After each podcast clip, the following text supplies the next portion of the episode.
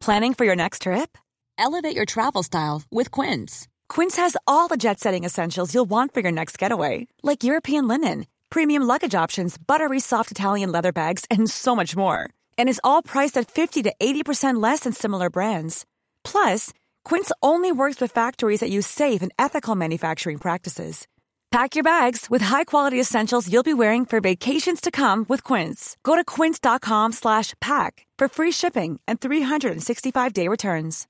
Hi, I'm Daniel, founder of Pretty Litter. Cats and cat owners deserve better than any old-fashioned litter. That's why I teamed up with scientists and veterinarians to create Pretty Litter. Its innovative crystal formula has superior odor control and weighs up to 80% less than clay litter. Pretty Litter even monitors health by changing colors to help detect early signs of potential illness. It's the world's smartest kitty litter. Go to prettylitter.com and use code ACAST for 20% off your first order and a free cat toy. Terms and conditions apply. See site for details. Hej allihopa och varmt välkomna till ett nytt avsnitt av Norrlandspäron. Solen skiner, det är 20 grader varmt ute och det känns äntligen som vi har fått lite sommar igen. Inför sommaren så kommer jag behöva ladda upp med riktigt bra avsnitt. För jag vet att när man ligger där på stranden, lugn och ro, man kan ju nästan sova. Eller ja, just det, vi har ju barn så kanske inte riktigt. Men i alla fall, det kommer finnas många stunder då man kan njuta av en podd. Och då vill jag ju att det ska finnas avsnitt av Norrlandspäron ute för er även i sommar. Så är det så att du lyssnar på det här och känner att du har en verklighet du vill dela med dig av eller känner någon som borde vara med. Så hör av er till mig, gå in på norrlandspäron.se. Där finns en liten flik som heter Gästapodden. Och vare sig ni bor i närheten av Östersund där jag bor eller om ni bor runt om i landet så hör av er för det finns ju möjlighet att jag kanske kan ta mig till er. Om det inte är så att ni vill ta en tripp till Östersund. Och jag lovar att det är inte alls farligt att vara med i podden. Jag har i alla fall väldigt roligt när jag får träffa alla er föräldrar som är med i podden. Så norrlandspäron.se alltså. Gå in där och hör av er till mig på en gång. Nu ska vi sätta igång veckans avsnitt och den här veckan har jag med Nathalie Arvidsson. Och nu har ni ett sånt där riktigt peppigt och roligt avsnitt framför er.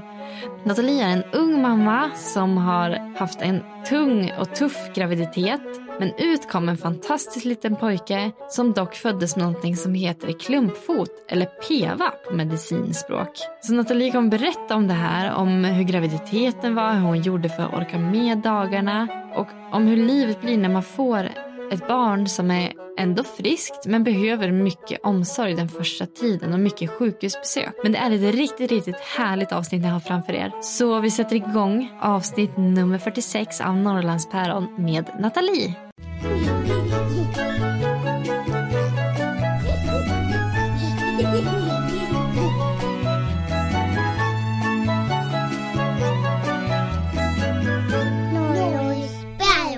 Hej Nathalie! Hej! Välkommen till Norrlandspäron! Tack så mycket. Hur är det med dig idag? Det är bra. Jag är lite trött. Har det varit en vaken natt? Ja, min son har tror jag både tandsprickning och så är han i utvecklingsfas. Jag tror det är åtta. Oh. Så jag tror att han börjar greppa omvärlden nu så att det, han är lite svårsövd. Sover, sover han med er eller sover han i egen säng? Nej vi har varit faktiskt väldigt hård. Eller hård men vi, vi bestämde ganska tidigt att nej det blir i egen säng och så har det varit. Några undantag men ja, han sov i egen säng i alla fall. Berätta, vad, vad heter han, din Han lilla son? Jace heter han. Vilket häftigt namn. Ja. Vart kommer det ifrån? Ja, eh, det är en ganska rolig historia faktiskt. För att det är inte jag som har valt det här namnet utan det är min sambo. För vi hade så himla svårt att bestämma pojknamn. Så att eh, det är ett spel, från ett spel, alltså League of Legends. Så han är döpt efter en karaktär i det spelet. Vad kul. ja, Din, eh, är det sambo? ja, det är sambo. Mm, vad heter han? Han heter Kristoffer. Jag var inne och snokade lite på din Instagram. Ja, Och om jag har förstått det rätt så träffades du och Kristoffer 2017. eh, ja, till och med redan 2016 faktiskt. Väldigt sent, så att ja, typ 2017. Vart, eh, vart ni ett par direkt? Eh, ja, både och. Vi blev ett officiellt par i, i november 2017. Så det var en ganska lång både dating och jättejobbig historia så. Jag såg att du får Jace Ja, i augusti Ja. 2018. det stämmer. Så det måste ha gått jättefort då? Eh, Efter ja. det? Utan att typ berätta hela historien så var det väl lite framåt och tillbaka där. Och sen fick jag veta att jag var gravid. Och det var ju med honom. Eh, och därefter tog vi ju då ställning hur vi ville leva våra liv. För vi, vi älskar ju varandra och ville vara med varandra. Men det var så mycket annat inblandat som gjorde att det bara, ja men det vart upp och ner, det var av och off, eller av och på. Men, men så att ja, då när vi fick veta att vi väntar barn då sa vi nu kör vi, det här är som menat. Och sen dess har det bara flyttat på. Vad, det var ju då inte planerat kan jag gissa. Eh, det är så planerat att vi vet vad som händer om man har sex oskyddat. men, men nej, det, frågar man barnmorskorna så säger de att han är planerad och vi visste att vi var oskyddad. Okej. Men ja. i den kanske verkliga världen, eller den normala, så, så är det väl att nej, han är inte så här jätteplanerad, nej. Nej. nej men jag sa till Kristoffer att, eh, hörru du, jag hade en glossning igår ja. Ja men eh, det har inte hänt något förut så det, det lär ju inte hända nu heller. Och tji fick han, eller vi båda två. Men kan du berätta om när du plussade då? Mm. Eftersom du hade lite koll ändå. Ja, i och med att det var lite bö- alltså stökigt mellan oss också så var jag så här att ja men det skulle ju som vara grädde på moset. Det Ja. skulle verkligen vara så här, ja men det är väl klart att det är bara det som fattas att vi ska behöva ta en, en diskussion om det här också. Så att jag var hos min kompis eh, och hon hade sagt till mig så här innan bara, men ta ett gravtest då om du känner. För det här var den 24 november och jag brukar alltid få en typ med löning. Alltså det, det är oavsett. Lön och mens. Lön Här och kommer mens. de. Så roligt var det liksom. Men, eh, men så hon bara så här, men köp ett gravtest. Och jag sa, men jag, men jag kommer inte plussa. Alltså jag har tagit så många gravtest. För jag har ju typ varit skengravid. Hundra gånger känns det som. Så jag sa, men det kommer inte vara något nu heller. Jag kommer bli jättebesviken. Nej men jag tror att det är något säger hon. Så hon får ju mig att köpa ett så här clear blue till och med med veckoindikator. Och jag säger det när vi står på apoteket. Det är så värdelösa pengar. För att det kommer bara stå inte gravid. Så vi åker hem till henne och hon säger är du kissnödig? Nej det är jag inte. Så jag står och halsar vatten i köket. Och säger okej nu kanske jag är lite kissnödig. Så jag går in och kissar och så tar vi med oss den ut. Typ till köket. Hon bor i en liten etta. Så ungefär ett kök. Och så hinner jag inte mer än. För jag lägger den nämligen upp och ner på bordet. Men jag är så himla nyfiken så jag vänder och då står det gravid. Och jag bara tittar på min vän och så säger jag så här. Det är nog jädra fel på det här. Det är nog fel på den här. Det, det stämmer inte det här. Och då ser man det här lilla tidtagaruret eller så här. Som börjar snurra. Ja. Och tänkte jag så här, men jag är ju gravid, den säger ju det, vad är det den vill? Och så tre till fyra veckor, jag kände, eller två till tre veckor stod det. Så jag bara, så jag tippar rätt ner i golvet. Så handfallen bara faller rätt ner i golvet. Och jag vet inte som jag hur jag ska reagera så jag börjar både skratta och gråta samtidigt. Men din vän då, vad, vad gör hon? Ja hon bara tittar på mig och liksom undrar så här, ska jag sätta mig på golvet och gråta med henne? Eller ska vi skratta nu? Eller ska jag ringa någon? Så vad är det som händer? Men ja, så då var jag ju tvungen att höra av mig till Kristoffer. Och han var på jobbet. Och han jobbar ett jobb där, ja men alltså alla arbetsgivare vill väl inte att man ska ha telefon framme liksom. Men här är det som att det ska gärna inte vara alls. Om du inte väntar ett samtal liksom. Så att eh, jag började ju tok smsade honom och bara så här, hallå kan du svara när jag ringer? Du måste svara nu. Och han säger till mig, nej jag kan inte. Du får skriva om det här någonting. Och då tänker jag så här, nej men jag kan inte ta det på sms. Nej. Alltså vem vill få veta att man ska bli pappa på sms? Men eh, jo då. Han vägrade svara i telefon så jag tar upp min iPhone och så skickar jag en bild. och så skriver jag grattis Kristoffer du ska bli pappa. Och sen rings det. eh, och det var ungefär det som hände liksom. Men hur reagerade han då? För det känns ju att du hade ju ändå, men du sa att du kanske skulle bli besviken att det inte var Ja. något. Så det känns som att du ville ju ändå. Ja, Ha barn. alltså både jag och Kristoffer, även trots att det var väldigt mycket omkring oss så var vi ju verkligen att vi ville ha barn. Kristoffer var väldigt ärlig redan från början med att han ville ha barn, alltså väldigt, väldigt fort inpå. Alltså inte typ att jag vill ha barn med dig utan mer att det är någonting jag vill göra. Och hittar jag rätt person så, så spelar det ingen roll om jag är 22 eller 28 liksom. Jag vill ha barn snart. Det var väl någonting som jag också föll för för att det har inte alltid varit så att liksom någon säger så. Jo men han reagerade nog precis som man gör om man får veta på sms att man ska bli pappa. Eh, väldigt skakig är han. Och han, han blev nog väldigt i chock för att det var ju som vi hade ju nämnt det, eller jag hade nämnt att så här, jag lovat att det är någonting och han hade väl också i förnekelse sagt liksom att nej men Det har ju inte varit någonting förut. Så det lär det väl inte vara något nu heller. När han åkte hem till mig efter jobbet och så satt vi och pratade om det där och han, han sa ju det att liksom det är väl klart att vi ska ha barn. Det var som ingen diskussion ens en gång om vi skulle göra en abort. Utan det var nu kör vi i så fall. Det är nu eller aldrig, lite så. Så så blev det.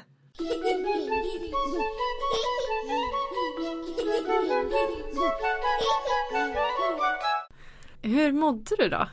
I graviditeten? Ja men alltså jag måste säga att jag har mått ändå oförskämt bra men ändå väldigt dåligt. En spännande blandning. Ja, nej men jag mådde första tio veckorna så kändes det inte ens som att jag var gravid. Jag hade ju nästan varken spänningar i bröstet eller illamående. Jag kunde börja må illa om jag inte hade ätit på en längre period liksom för att blodsockret var så lågt. Men inget så att liksom så här, shit jag kräks varje morgon när jag kliver upp ur sängen eller något sånt där. Men det var väl i vecka 10 då började jag ju säga att jag har ont. Och då började jag ju googla och fråga vänner och, och föräldrar och sådär att men vad är det som gör ont då? Vart då- hade du ont? I fogarna var det då. Mm. Men jag kunde ju inte säga det för jag förstod ju inte vad det var. Nej. Så att jag sa bara att jag har ont liksom runt, ru- alltså bak mot rumpan och, och fram till. Där har jag ont. Och det gjorde mer ont om jag typ rörde mig mycket och snabbt. Och så gick det bra om jag låg i sängen men till slut var det ju även då. Så att jag tror det var vecka 10 så sökte jag första gången för foglossning men då, då påstod de att det är alldeles för tidigt att kunna avgöra om det är det. Så det är ungefär från vecka 15 som jag fick på papper att jo men du har foglossning. Och den höll nog på ända fram tills jag tror det var typ vecka 30. Och ungefär 4 till 5 veckor under den perioden så gick jag på kryckor för att kunna ta mig fram. Men sen höll den sig stabiliserad från vecka 30 till ungefär vecka 37. Då gav det upp totalt. Men de här veckorna då? Eh, Från 15 till 30. Var du sjukskriven eller kunde du jobba eller hur var Nej, dagarna? jag, jag försökte jobba ändå lite grann. För jag ville ju som sagt jobba. Men jag jobbar ju i restaurang så att så här, bära disk och sånt och tallrikar, bara även tallrikar som inte är så här supertung. Det gick liksom inte. Så jag blev sjukskriven från vecka 15 och då blev jag ju hemma. Då jag tog mig ut var kanske om vi skulle åka handla och gå till barnmorskan och sådana där saker. Så typ att få åka och handla det var ju så här, det var ju en hit för mig. Jag kunde så sitta och vänta hela dagen på att så här, idag har vi bestämt att vi ska få panta. Så när Kristoffer slutar jobba, då ska jag få gå ut genom dörren. Men vart det långa dagar hemma då? Det är jättelånga dagar. Från början, så här, kanske första två, tre veckorna, då var det ganska skönt. Då var det så här, ah, jag behöver inte jobba, kan ligga här och kolla serier. Men när man har bränt igenom typ hela Netflix, som man tycker är kul att titta på liksom, och typ YouTube. Och sett så här, den vardagliga, det vardagliga flödet av YouTube och Facebook och Instagram och försökt ringt typ alla sina vänner i hela kontaktboken som jobbar och vill ha liksom lite uppmärksamhet. Så blir man ju väldigt, alltså man blir isolerad. Ja. Och, och man, man inser ju typ så här hur viktigt ändå ett socialt liv är. För att även om mina vänner och min familj gjorde jättemycket för att liksom hålla mig igång. Så var det ändå att deras liv fortsatte ju liksom ändå på utsidan. Så jag blev ju som nästan fånge i mitt eget hem. Och det var tufft. När jag blev gravid så eh, vi, hade inte försökt så jättelänge så jag hade den bilden jag hade var så att man kunde vara illamående. Mm. Det var väl egentligen den enda preferensen jag hade. Eh, sen var det som att det är ganska härligt att vara gravid. Vad, vad hade du för bild och hur mådde du när den kanske inte när det kanske inte blev så som man hade tänkt? Jag blev ju jättebesviken. Lite, lite snuvad på den skulle jag vilja säga att jag blev. För att jag hade ju också sett fram emot ja, men det här fina som de säger. Liksom, om man njuter av graviditeten. Och jag kommer ihåg ett väldigt konkret tillfälle då jag var jättebesviken. Eller snarare rädd också. Men det var första gången jag kände han sparka. Det hade jag fått hört liksom att det är så mysigt, det är den bästa känslan i hela världen och det är så mycket kärlek och, och allting som kommer. Jag tyckte bara att det var jobbigt. Jag vågade faktiskt inte ens säga det varken till min sambo eller typ till eh, vänner och sånt där bekant, alltså bekanta för att jag var så rädd att typ så här, de skulle säga att men vad är det för fel på dig då? Varför tycker inte du det? Men jag lärde mig också till slut att det var ju okej. För att det var så här också, jag har aldrig känt det här förut. Att någon sparkar från min insida. Det är väldigt speciellt. Det är en väldigt speciell känsla. Men vad tänkte du då när, du- när du kände den där sparken? Ja, men alltså, jag har varit obehagad och det är jättetufft att säga så när man idag alltså inte kan förstå varför jag blev det egentligen. Det var väl just bara för att det inte är någonting jag upplevt förut. Det är ingenting jag Alltså jag kan ju inte, alltså, ref, alltså jag kan inte dra en parallell till någonting annat man har gjort heller. Eh, och sen var det väl också liksom att allting annat runt omkring inte heller var så bra. Så jag kanske inte tog det så bra som man kanske skulle ha gjort det. Mm. Om man kanske hade mått bra. Men sen som sagt efter det. Då vart ju det liksom Hur ska jag förklara det då? Men det, det vart ju nästan som att man, man hade ju koll varje dag. På att känna det där. För att annars så var det ju inte bra. Mm. Heller liksom. Så det vart väl bara efter någon vecka så kände jag att så här, men okej okay, det är mysigt. Eller mysigt men det känns bra i alla fall. Att nu känner jag honom och vet att han är vid liv. För att jag eh, inför eh, rutinultraljudet så hade jag ju såklart googlat allt. Och då kom jag eh, underfund med sån här missed abort. Och i och med att jag inte då förstod att jag kände honom så var ju det min största rädsla. Att det är det. För jag har ju inte ont i brösten och jag har inte de här typiska gravidsymptomen och jag känner inte honom. Men rutinultraljudet, upptäcktes det något annat där? På ultraljudet så sa de att han var väl typ perfekt. Eller alltså jag perfekt men jag han följde alla de här kriterierna som de vill att de ska ha då. Mm. Och de kollade ju liksom att allting såg bra ut och det gjorde det ju där. Men eh, det var det ju inte riktigt heller allt det här mm. eh, som du var med om under graviditeten gjorde ju att du fick en graviditetsdepression. Ja. Har du förstått det i efterhand eller fick du någon slags diagnos under tiden? Nej men jag eh, har ju en historia sen innan också med lite psykisk ohälsa. Jag har inte alltid mått hundra liksom. Så jag drog ju varningsklockor och sa det liksom. Mm. Att eh, nu är det något som inte stämmer, jag mår inte bra. Och i och med då att jag var gravid så fick jag inte heller äta de medicinerna jag hade ätit innan för de gick inte så bra att äta under graviditet. Jag har perioder i mitt liv ibland när jag kan bli så här, när jag mår dåligt över något eller är stressad så då låser jag ut typ allt. Eh, kompisar, familj, ja men typ de enda jag inte låst ut av det är typ Kristoffer och Jace för det är jag bor med dem. Men jag försvinner ett tag och det var precis det som hände under graviditeten också att jag märkte att i den här sorts isoleringen hemma så försvann jag bara mer och mer. Mm. Jag slutade svara när folk ringde. Jag tyckte inte att det var kul att titta på tv längre. Det kanske också inte är för att det är kul att titta på tv typ så varje dag i åtta månader, nio månader. Men, men just att det här med mitt vardagliga flöde att typ titta på YouTube för mm. jag är en riktig YouTube junkie. Det var inte ens kul längre. Det var som inte värt att titta åtta minuter på en video för det gav mig ingenting. Och de här signalerna känner jag igen. Och sen att jag kunde som sagt bli ledsen för absolut ingenting. Jag kunde som bara sitta och då tyck, typ nästan i princip tycka synd om mig själv för att jag satt hemma. Så att ja, det var nog jag själv som gav mig själv lite typ en diagnos för att jag förstod så här, jag kände igen mina tecken. Men jag hade ju kontakt också med UPM under hela min graviditet. För att jag gick eh, KBT där under graviditeten. Men du kände att du fick bra stöd när du, när du sa att du inte mådde bra? Ja, verkligen. Alltså jag har absolut inget ont att säga om. Eh, ungdomspsykiatriska i Östersund för att de är superbra. Och jag var jätterädd att det skulle bli bökigt i och med att jag tillhörde dem då och var gravid samtidigt. Det är väl kanske inte så det vanligaste de har att det är både gravida och unga liksom mm. som är där.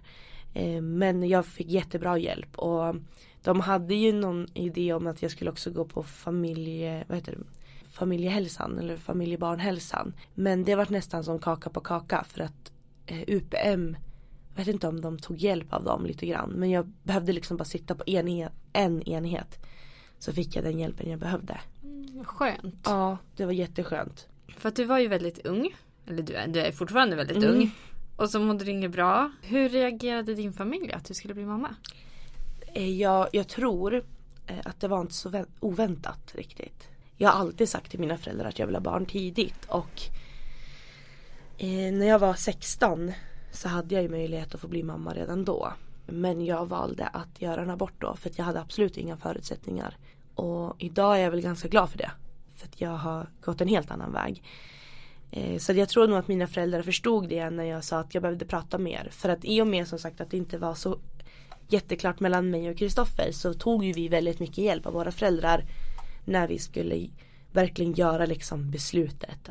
Även om det egentligen aldrig var på tal som sagt om abort men Men det var väl att vi ville väl ha ett, rikt, ett vuxet stöd eller vad man ska säga. Det som vi anser är vuxen, liksom våra föräldrar. Men det var både positiva och lite, eller negativa var de väl inte. De var väl mer konstruktiva kanske man ska säga. För det var ändå så här de här vanliga klassiska frågorna. Men har ni pengarna? Har ni råd? Har ni tänkt på det här? Har ni förstått att om ni ska få barn nu så kanske ni får pausa lite med det här att kanske dra ut och resa om det är det ni vill göra. Att ni liksom ändå blir bunden på något sätt. Och jag tycker att det var ganska bra prat. Jag tycker absolut inte att det var något elakt i det alls. Utan det är nog de frågorna man måste ställa sig själv när man skaffar barn. Att har jag gjort det jag vill göra? Och både jag och Kristoffer har aldrig varit sådana människor som har velat gjort jorden runt. Såklart vi vill se jorden och vi vill se lite andra kulturer och sådär men Det finns det tid det till. finns tid för det sen Ja. också. Det var nog positiva besked. Eh, Min mamma hon Hon, hon vart ju så glad så hon var så här. Ja men ja okej vad bra. Eh, vilken vagn är det du ska ha? ja mamma det blir en Emma Ljunga. Ja vad bra. så att eh, det kommer jag ihåg. Eh, att det var som, jag vill inte säga att det var något jättenegativt. Vad skönt att få det stödet. Ja det var faktiskt jätteskönt. Verkligen. Planning for your next trip? Elevate your travel style with Quince. Quince has all the jet setting essentials you'll want for your next getaway, like European linen, premium luggage options, buttery soft Italian leather bags, and so much more. And is all priced at 50 to 80% less than similar brands. Plus, Quince only works with factories that use safe and ethical manufacturing practices. Pack your bags with high-quality essentials you'll be wearing for vacations to come with Quince. Go to quince.com slash pack for free shipping and 365-day returns. Imagine the softest sheets you've ever felt. Now imagine them getting even softer over time. That's what you'll feel with Bowl and Branch's organic cotton sheets. In a recent customer survey, 96% replied that Bowl and Branch sheets get softer with every wash. Start getting your best night's sleep in these sheets that get softer and softer for years to come. Try their sheets with a 30-night guarantee. Plus, get 15% off your first order at bowlandbranch.com. Code BUTTERY. Exclusions apply. See site for details. Millions of people have lost weight with personalized plans from Noom, like Evan, who can't stand salads and still lost 50 pounds. Salads, generally, for most people, are the easy button, right? For me, that wasn't an option. I never really was a salad guy. That's just not who I am. But Noom worked for me. Get your personalized plan today at Noom.com. Real Noom user compensated to provide their story. In four weeks, the typical Noom user can expect to lose one to two pounds per week. Individual results may vary.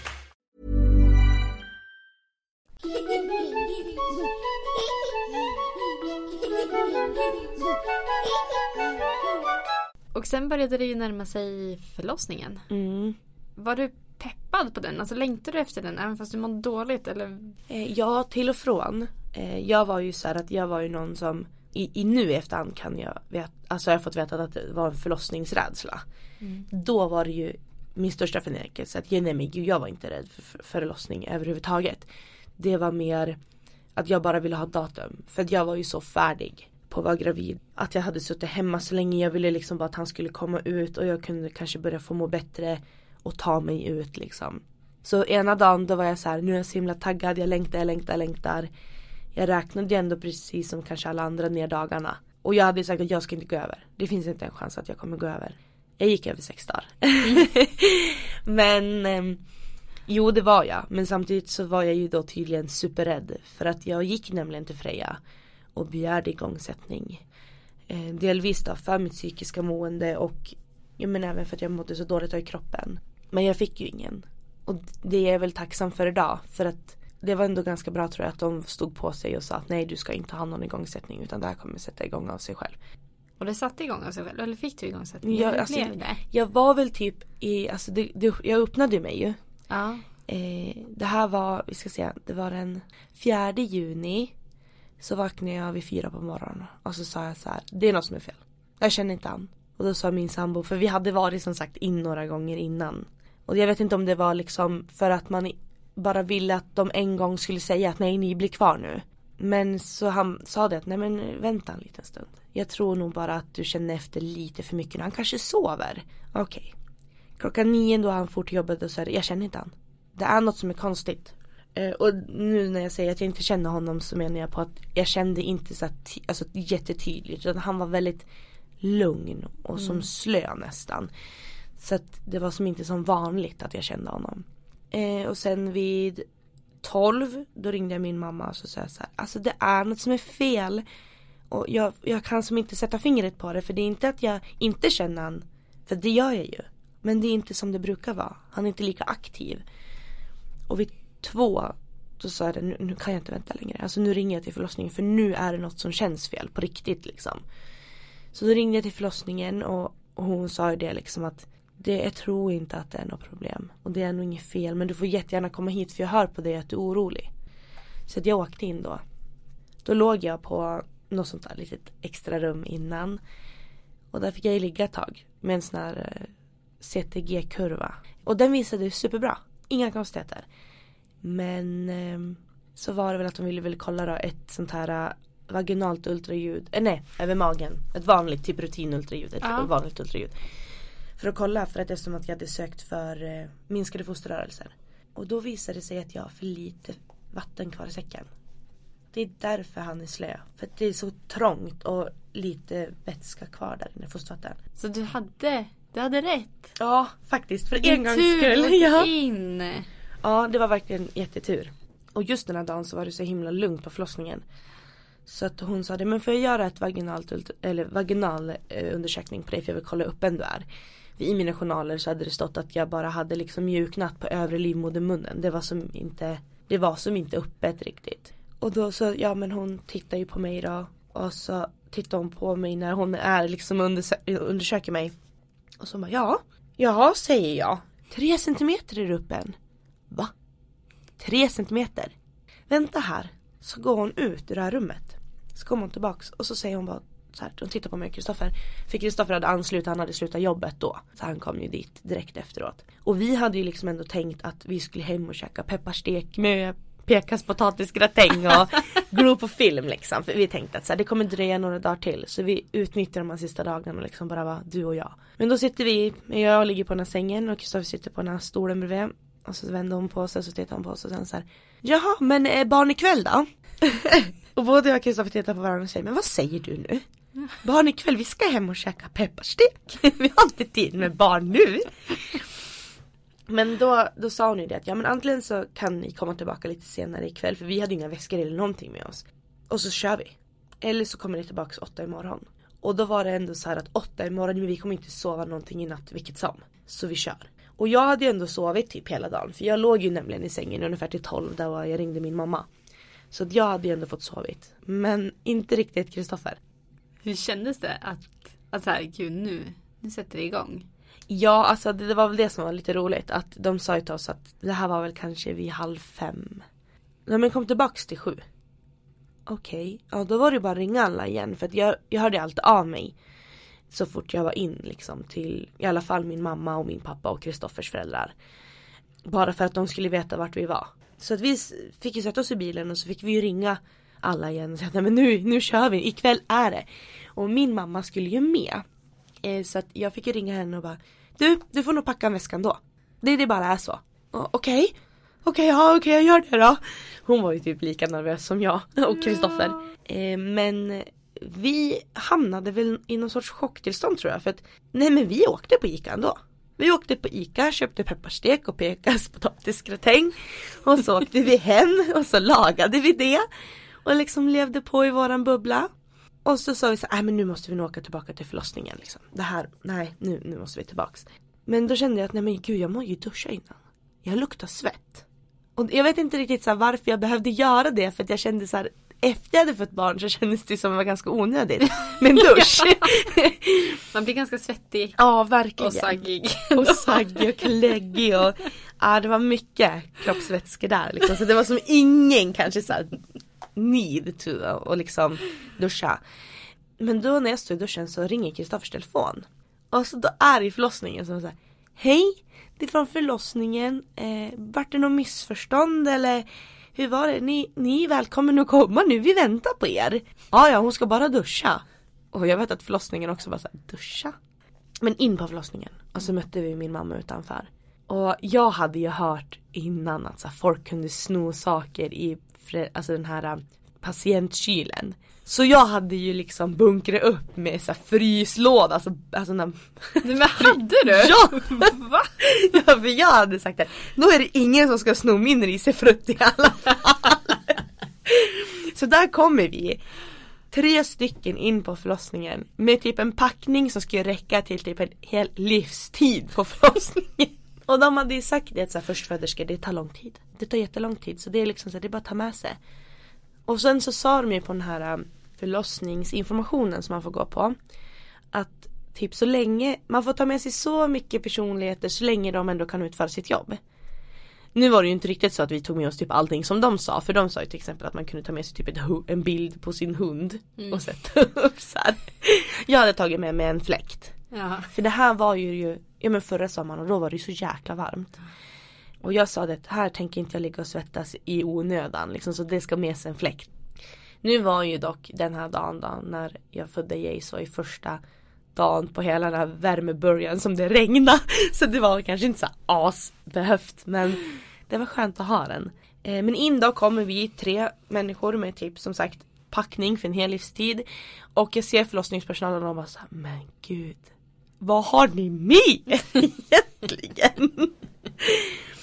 Ja så jag får ett rum då. Rum 208 faktiskt för det kommer jag ihåg. Och så kommer vi in där och jag tittar liksom och så Det enda jag kan tänka mig det är så här Så här såg det inte ut när Mar- Margot Dix födde barn. Nej, det var den bilden du hade. Ja, för, ja bild. alltså jag hade ju kollat youtube, länsa youtube på alla förlossningsvideos, jag har sett allt. Ja, men jag kände att det här rummet ser inte ut så. Så det var väl den här röda väggen med några blommor på och sådär. Mm. Men det var mysigt. Alltså det var ju ändå så här, det här är det här rummet där jag ska få mitt barn. Så det var liksom inte så ge- egentligen så behövde det inte vara så där fancy som det såg ut. Det var väl Danderyd tror jag hon födde på. Ja, Så att eh, lite bubbelbad och lite Ja. allt möjligt. det blev jag ändå lite besviken på. Att det inte fanns alltså några sådana badmöjligheter här utan att det är ett vanligt badkar. Och jag tog mig inte varken ur eller i det där badkaret från typ vecka 30 så det var så här att sätta mig där skulle jag, skulle bli strandsatt där. Så att eh, vid sju, vi säger kvart över sju då, det tog väl en kvart innan jag varit inskriven och fick rock och alla de här supersköna byxorna. Men redan tror jag det var runt halv åtta, kvart i åtta. Då satt mina egna verkar igång. Så att jag började ju vanka runt och först bara fatta liksom att okej det är så här det känns. Eh, så jag testade den här gåstolen lite grann. Och jag tror redan, ja men vid åtta då satt de verkstimulerande. Halv nio då grät jag. Och jag hade ju tänkt såhär, nej men gud det här kommer inte vara något problem. Jag ska inte ha några, alltså alls något bedövande överhuvudtaget. Jag hade ju sagt det innan. Eh, och jag vet att det var en diskussion att folk trodde att jag var så här att jag skulle typ bevisa för någon att jag skulle klara av att göra den här förlossningen utan smärtstimulerande. Eh, men ja, som sagt vid typ halv nio då grät jag för att jag hade så ont. Nog också lite rädd för man är ju som inte liksom beredd egentligen på den där smärtan som kommer. Även om den inte gör ont fast den gör svinont så vart det väl någon sorts chock. Så då tror jag att jag fick lustgas redan då. Mm. Men någonstans där emellan mina verkar så får jag ju för mig att jag ska ju snapchatta. Så jag i en verk lägger mig liksom i en så här profilställning med snapchat och börjar filma verken. Jag tänkte så här, ja men det är väl inte så farligt. Alltså jag vill att mina vänner ska se så här, det gör fasiken ont alltså. Och jag vill liksom komma ihåg det här. Så att jag tar den här verken och sen emellan, alltså efter verken då pausar jag skickade den till mina absolut närmsta vänner. Och jag vet att en vän eh, sa till mig eh, att hon och hennes sambo satt i soffan så här, lite chillkväll Och så öppnade hon min video på snap och hon tänkte väl att det skulle vara någon så här vanlig ful video som jag skickar med något filter. Och så hör hon liksom en blåval skrika liksom i en mask. Och hennes sambo vände sig om och bara Men vad tittar du på? Eh, Nathalie hon skickar video på förlossningen. Men därifrån är det svart För det jag kommer inte ihåg så mycket mer Lustgasen tar ju över Alltså jag bor ju i den där lustgasen Jag vet att det var jättemånga gånger som de eh, Ja men försökte liksom Att jag skulle ta någon verk emellan utan den eh, Men jag ville ju inte Det vart som en frizon att jag hade ont men jag var så borta liksom så att det, det gick ganska bra ändå. Alltså det gick så bra ändå med, med lustgas då. Och vid tio tror jag de skulle sätta EDA på mig. Men den tog inte. Eh, eller den kanske tog men jag, jag fick ju inte det där som jag vet att många andra får att de liksom nästan blir som normal igen. Alltså typ att man, man tappar all att man typ kan se liksom alltså mm. verkan ja, men för gå. så var det för mig när jag tog epiduralen. Mm. Allt, allt försvann. Ja. Jag kunde helt plötsligt börja prata. Ja nej det gick, det, ingenting hände här. Nej. Så jag tror att jag inte jag tror inte den tog helt enkelt. Nej. Så skulle jag få barn igen så kommer jag ju inte ta den ens en gång. Jag tänker inte göra det besväret. Det var lustgas. Jag skulle vilja säga att jag hade bara lustgasen. Det var vid tio. Och sen vet jag att kan det ha varit vid, vid tolv tror jag. Då, då vet jag att min mamma och jag eh, hade en lätt att jag pratade med min mamma och så säger jag så här. Jag hade rest mig ur Rest mig ur liksom själva sängen så jag satt mig upp och så hade jag bara tittat mig omkring och så hade jag släppt lustgasen och så hade jag sagt Nu, nu är det bra, nu går vi hem Nu skiter vi i det här, nu ska jag hem, packa väskorna, nu ska vi gå hem Och min mamma hade sagt, men hjärtat vi kan inte gå hem då, då lämnar jag er här för nu går jag hem liksom. Och sen hade jag behövt tagit en verk och sen kom inte jag ihåg så mycket mer. Men eh, redan då, det tog ju bara ett litet tag till och sen tror jag vid, kan det vara kvart över tolv eller någonstans mellan kvart över tolv och halv ett. Då kände jag att nu, nu är det något som ska ut. Och min mamma hon hade ju sagt att så här, men det känns som att man blir bajsnödig ungefär. Så hon frågar mig tror jag hundra gånger, är du bajsnödig? Ja, det är jag. Hur bajsnödig som helst. Nu, nu kommer han, säger jag bara. Men då är det så att då är det någon som kommer in. I full kareta, i förlossningsverkar. Så jag får ju liksom hejda mig. Då var det så det är klart att hon måste ta henne först då. Så jag och den här andra kvinnan, jag vet inte vem hon är. Vi ligger alltså och skriker i kapp. så när hon trycker, då är jag tyst. Och så, för jag sa det, mamma det för du är... hörde henne alltså ja, eller? Ja, grejen är att jag har fått det förklarat för mig efteråt att det var en annan. För jag trodde att det ekade. för jag var ju så väck jag bara Mamma det ekar här! jag hör mig själv skrika. så bara, nej Nathalie det är någon i rummet bredvid. Ja, är det någon annan som ska föda barn idag också? Man blir ganska rolig på den här lustgasen. Ja absolut. ja. Men fem i ett är han född. Så att det tog sex timmar. Eh, och de räknar ju det som igångsättning. Så sex timmar med igångsättning, förstföderska. Det var ganska bra det, sa de på förlossningen. Och allting såg jättebra ut. Men när jag får upp han på bröstet. Det tror jag är nog den sjukaste känslan jag var med om i hela mitt liv. Det var så himla himla häftigt. För att under allt det här liksom så har man ju som inte riktigt fattat. Alltså jag fattade nog aldrig riktigt att det så var barn i min mage. Utan det var så det var något där inne. Och nu är han här. Liksom 40 veckor. Det vart ju nästan 41 veckor. Som jag väntar på det här och nu är han här. Och, och vad gör jag nu liksom? Jag hinner som inte egentligen reagera förrän jag ser Kristoffer gråta. För han gråter ju helt hejdlöst på sidan utav mig. För att han hade ju kämpat lika hårt i krystverkarna som jag hade gjort. Mm. Han höll ju på att dra med både droppstång och sig själv ner. att, men det, det, det, det är det mäktigaste jag gjort. Nog att han var så lite klibbig och alltså Men ögonen och bara få se så här, nu ser vi hur han ser ut. Vem är han mest lik? Jo han har din näsa. Alltså nej det var sjukt häftigt.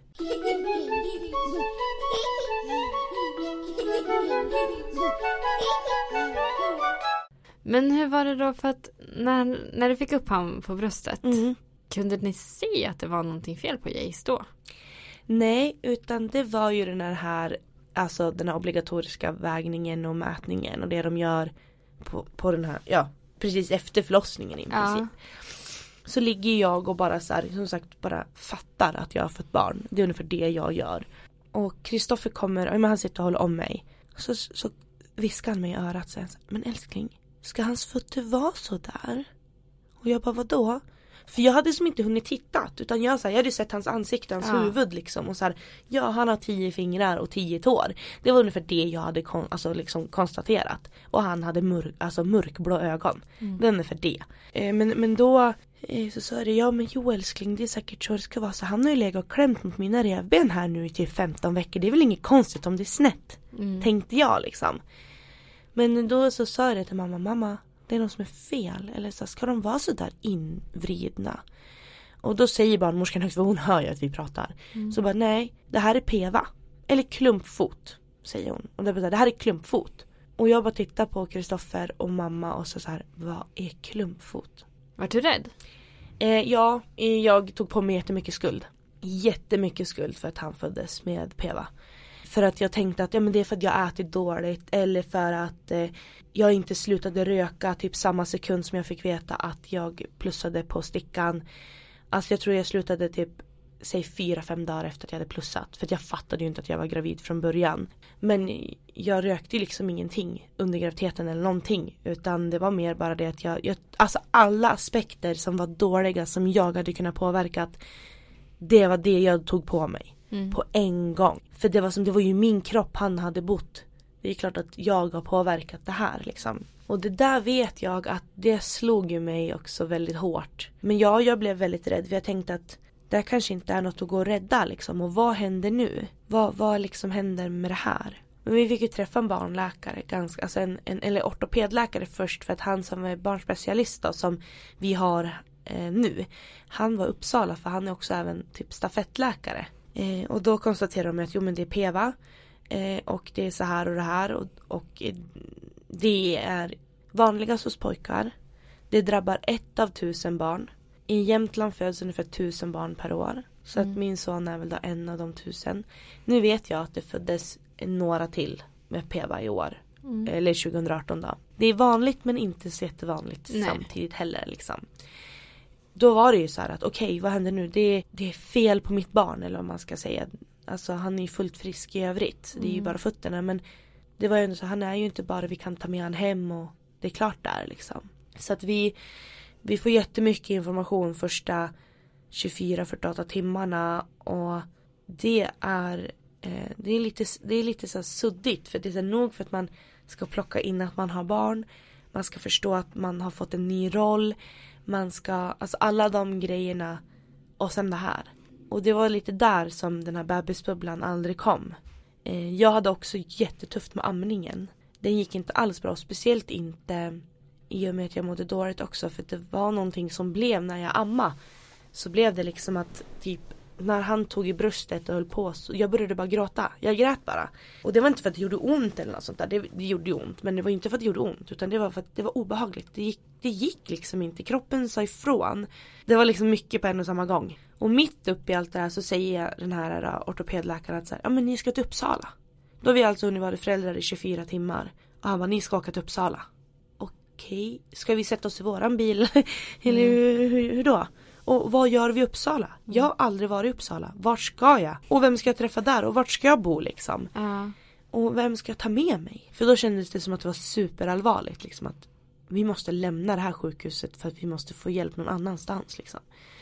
Men vi åkte aldrig till Uppsala. Nej. Nej. Vi, vi fick vänta faktiskt 14 dagar för de gjorde en bedömning på den här barnläkarkontrollen som man har. Att det var inte så brådskande. Vi hade även kontakt med han, vår barnläkare, som vi har idag då, ortoped, specialisten. Att eh, det kan vänta 14 dagar. Det kommer göra varken till eller från i och med att vi ändå inte visste att han hade PEVA i magen. För det ser man oftast, eller vid många tillfällen i alla fall, på rutinultraljudet. Och det gjorde de ju inte på mig. Första gången han var gipsad var 14 dagar efter. Men de 14 dagarna fram tills mm. eh, ni började behandlingen om man ska kalla det så. Mm. Hur var de dagarna? Ja, alltså det var ju väldigt lite sömn. Och det var ju också delvis för att man bara låg och tittade. Och vi gjorde väl det här typ typiska felet tror jag som många gör att så här, när barnen väl sover då hittar vi på allt annat. Så det var då vi typ alltså satt och glodde på film eller spelade tv-spel eller alltså allting för att få vara själv. Men egentligen så skulle vi bara utnyttjat det till att få sova. Mm. Men de var jättemysiga. Det var jättefint och det var eh, Alltså det var mycket folk som kom och hälsade på. Och vi var iväg. Det, det, var väl typ den sorts kanske bebis, lilla bebisbubblan vi lyckades få till ungefär. Det var vi liksom. Bara vi. Men det var väl klart att det låg liksom i bakhuvudet hela tiden att om 14 dagar då ska vi. Mm. Då börjar det något nytt också liksom. Men kändes det jobbigt att se hans fötter? Nej, alltså jag tyckte inte att det var konstigt. Alltså typ Alltså det var klart att så här, socken den satt ju inte som den skulle, den åkte bara av. och det var lite bökigt att klä på han i och med att benen var vriden. Så det var ju inte som att bara så här tjopp, utan man fick ju lirka in dem. Men jag vet inte om det är för att jag inte liksom som sagt har kunnat haft ett annat barn och kunna jämföra med. Så att jag tyckte liksom inte att det var så konstigt och sen alla bebisars fötter från början är ju ändå lite små invrida. De är ju inte spikrak alla liksom. Så nej, det var inget jag reflekterade över direkt. Vi har pratat om det här hemma att om vi skulle få fler barn att jag tror att vi skulle tycka det var mer konstigt att se ett barn med raka fötter nu efter det här. För det är liksom det vi vet. Det var ju som mitt barn. Ah, han mådde ju bra.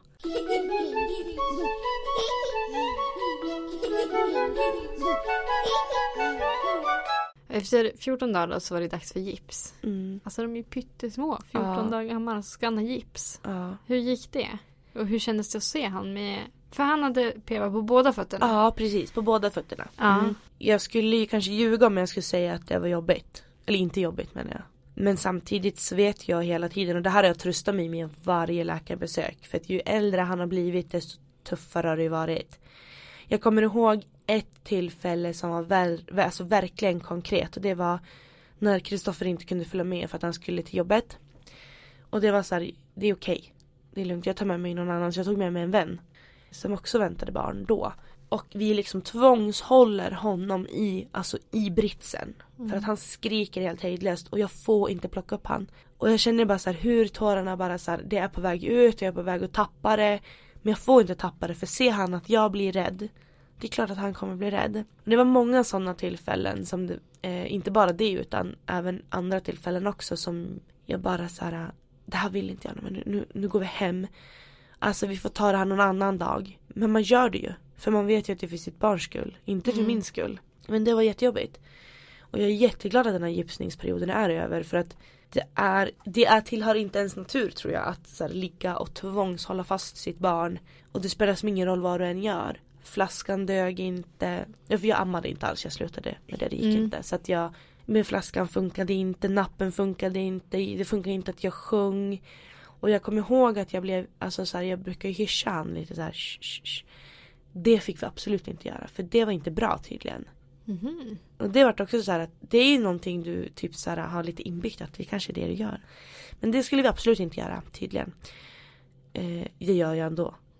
Men alltså det var då och du vet som första gångs förälder man tar ju typ in allt som folk säger. Så jag sa nej okej.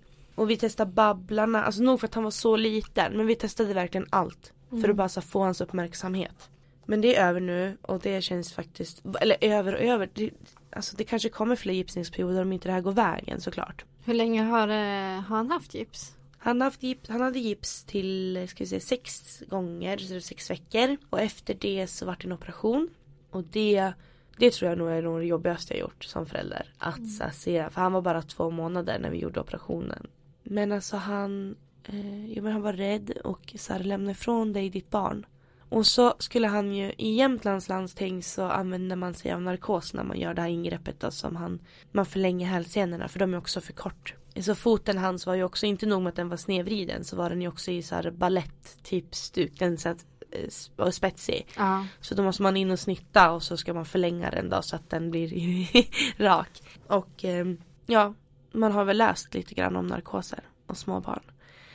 Och jag var ju livrädd att så här, vad händer, tänk om han slutar andas. Tänk om jag förlorar mitt barn i en sån här lätt operation egentligen. För ingreppet i sig är superenkelt. Men, ja men alltså då, nej det gick inte. Jag ville inte åka dit, jag gruvade mig i flera veckor, jag grät helt hejdlöst. Kvällen innan så ringde jag min pappa och sa jag kan inte göra det här. Jag kan inte följa med han, jag kan inte, jag kan inte låta dem ta honom. Alltså vad händer om han dör på operationsbordet liksom. Han är så liten. Tänk om lungorna inte fixar narkosen liksom. Eller kroppen. Men så in på 109 då, vi hamnar på neonatalen. Eh, Med honom först då, för vi kom in på kvällen. I och med att han skulle fasta från och med, var det fyra timmar innan förlo- eller förlossningen, nu har jag innan operationen.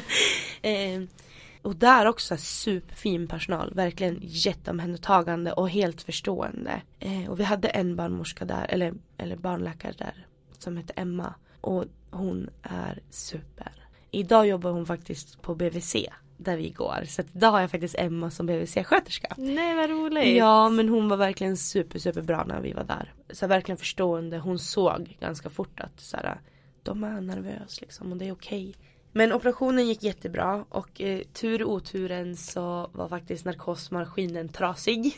den, den ska gå igenom tre stycken säkerhetstyp eh, åtgärder och den klarade bara två.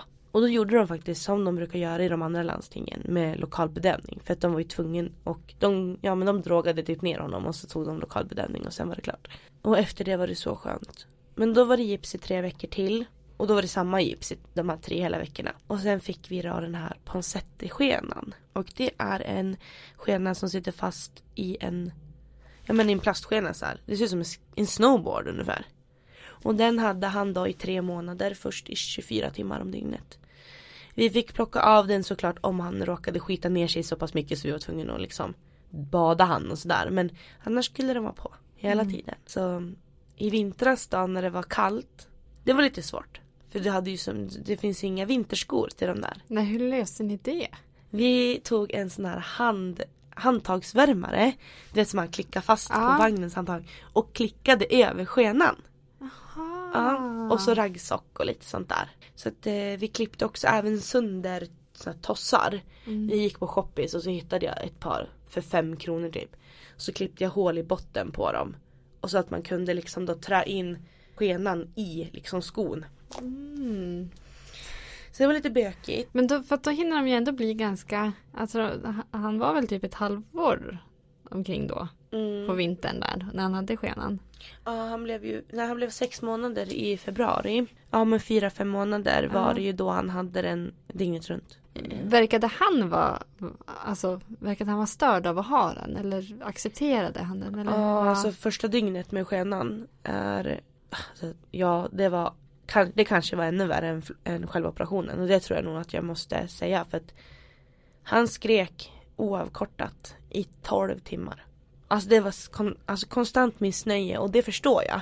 Han satt ju liksom fast plus att från att ha gips då så han hade ju som ingen muskulatur i ben eller i knän. Så det gjorde ju ont och vi fick ju bara ge Alvedon. Vi fick inte ge någonting annat.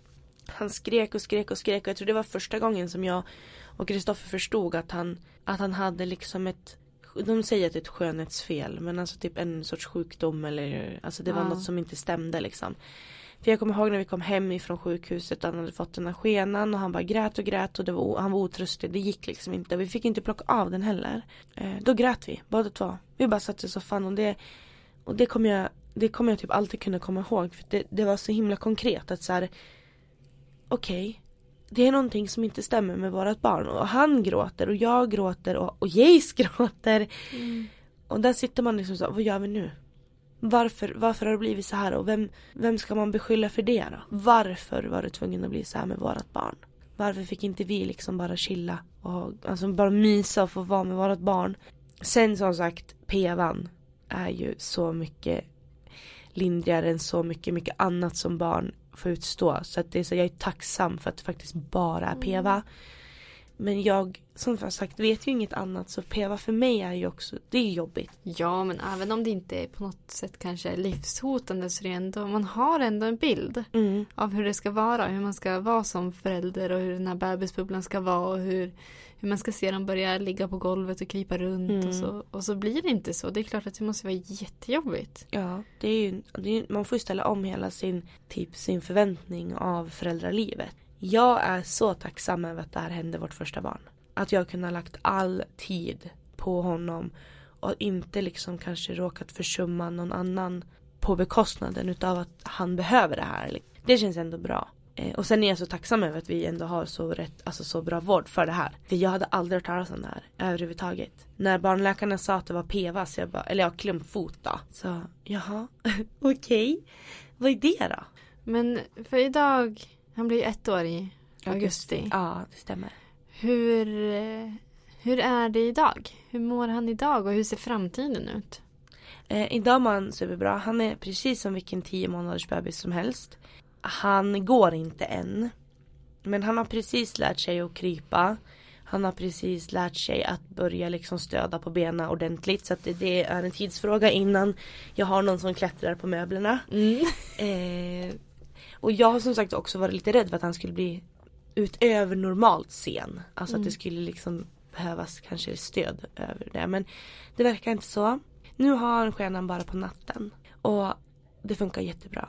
Han blir nästan glad när vi tar fram den. För han känner igen den. Så det blir så här, oh vad är det här för någonting? Det går jättebra. Alltså han mår super. Eh, vi har liksom hunnit landat i föräldraskapet i, i allting däremellan. Nej men nu väntar vi som sagt bara på att vi ska få flytta då. Och börja liksom dagis och det, eller förskolan. Gud vad spännande. ja, det är spännande. Men kan det hända att han behöver fler operationer i framtiden? Ja, eh, det är som sagt det de säger nu är att om det fortsätter som det ska och det blir inga avvikelser så är det ungefär tills han blir tre år som vi behöver skena på nattetid och sen ska det nog vara klart. Men som sagt det är ju ändå i alla fall två år kvar tills han är tre. Så att det finns ju alla chanser till att det kanske blir återfall. Jag är med i en grupp på Facebook som heter PEVA föräldrar och, och där finns det föräldrar som, som skriver om sina barn som det har gått jättebra men att typ vid 11 års ålder så börjar fötterna tippa inåt igen. Och det är väl kanske de smällarna man kommer få behöva ta men vi hoppas ju som sagt på att det ska gå hela vägen och att vi inte behöver alltså så mycket mer än så. Sen såklart kanske han inte blir tresteg, trestegshoppare men det finns mycket annat han kan göra. Ja. ja, så att det är Jag är inte tresexhoppare. Nej inte jag heller. Han kommer nog kunna spela knattefotboll och om han vill spela ishockey eller vad det nu än är. Så ska han nog kunna göra det precis som vilket annat barn som helst. Om det finns någon som lyssnar på eh, podden. För som du sa att det är ju ändå några som drabbas av det här. Ja. Vad, vad hade du önskat att någon hade sagt till dig när du tyckte att det var som jobbigast? Eh, Jag hade nog velat att någon sa till mig att det är okej att tycka att det är skitjobbigt. Det är okej att tycka att det är inte alls kul och det är okej att få tycka synd om både sig själv och sitt barn. För att jag vet att i alla fall jag och eh, även Kristoffer till delvis vi levde också där i förnekelse liksom att säga, nej men det här kommer gå superbra, vi är superföräldrar, det är inget som är jobbigt, det här är lättsamt liksom. Men innerst inne så var det ju superjobbigt och det var ingen av oss som verkligen så här kunde gråta ut om det. Att liksom få känna att, jag menar att få känna det är typ, hur ska jag förklara, ett litet missnöje över att ens barn inte var 100% frisk. Att det nästan var som tabubelagt att så här, ja men om ditt barn är sjukt, vad spelar det för roll? Det är väl bara att köra, absolut. Det är fortfarande ditt barn. Det är bort, ja precis, Ja. fortfarande bara ditt barn. Det, det är självklart. Det skulle, inte, det, det skulle inte röra mig i ryggen om det skulle ha varit någonting annat heller. Alltså någonting som är mer allvarligt. Eh, för det är mitt barn. Men för det så önskade jag att någon hade kunnat sagt till mig att det är okej att tycka att det är jobbigt. Och det är okej att må dåligt över det. Och sen att allting löser sig och det kommer gå superbra. För det gör det. Och nu mår han hur bra som helst.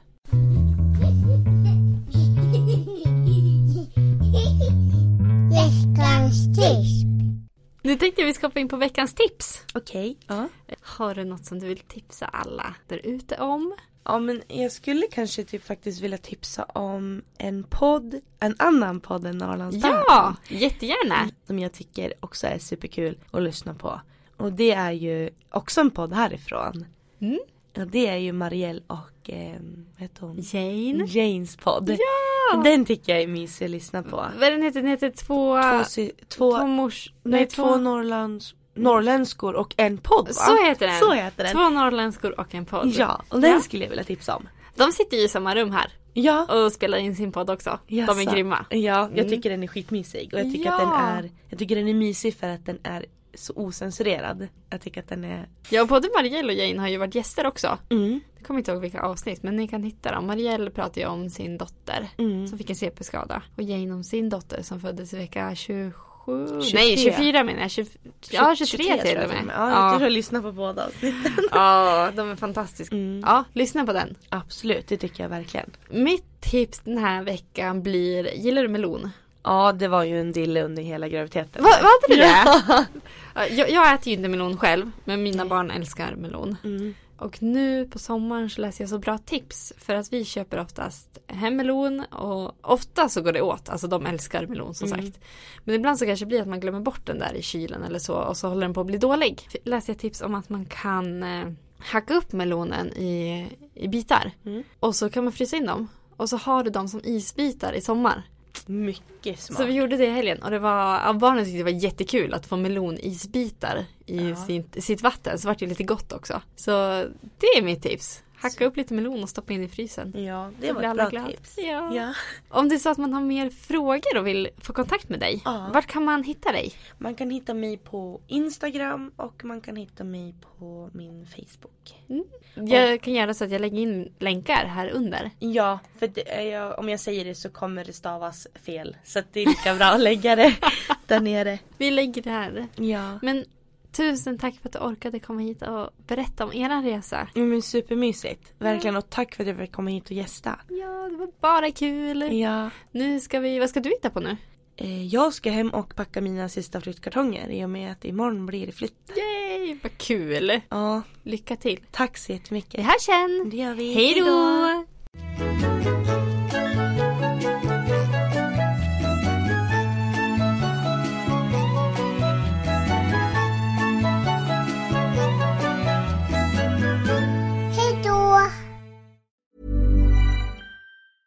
Hey, it's Paige DeSorbo from Giggly Squad. High quality fashion without the price tag. Say hello to Quince.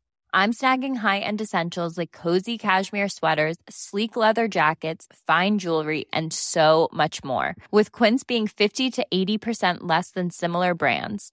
And they partner with factories that prioritize safe, ethical, and responsible manufacturing. I love that. Luxury quality within reach. Go to quince.com slash style to get free shipping and 365 day returns on your next order. Quince.com slash style.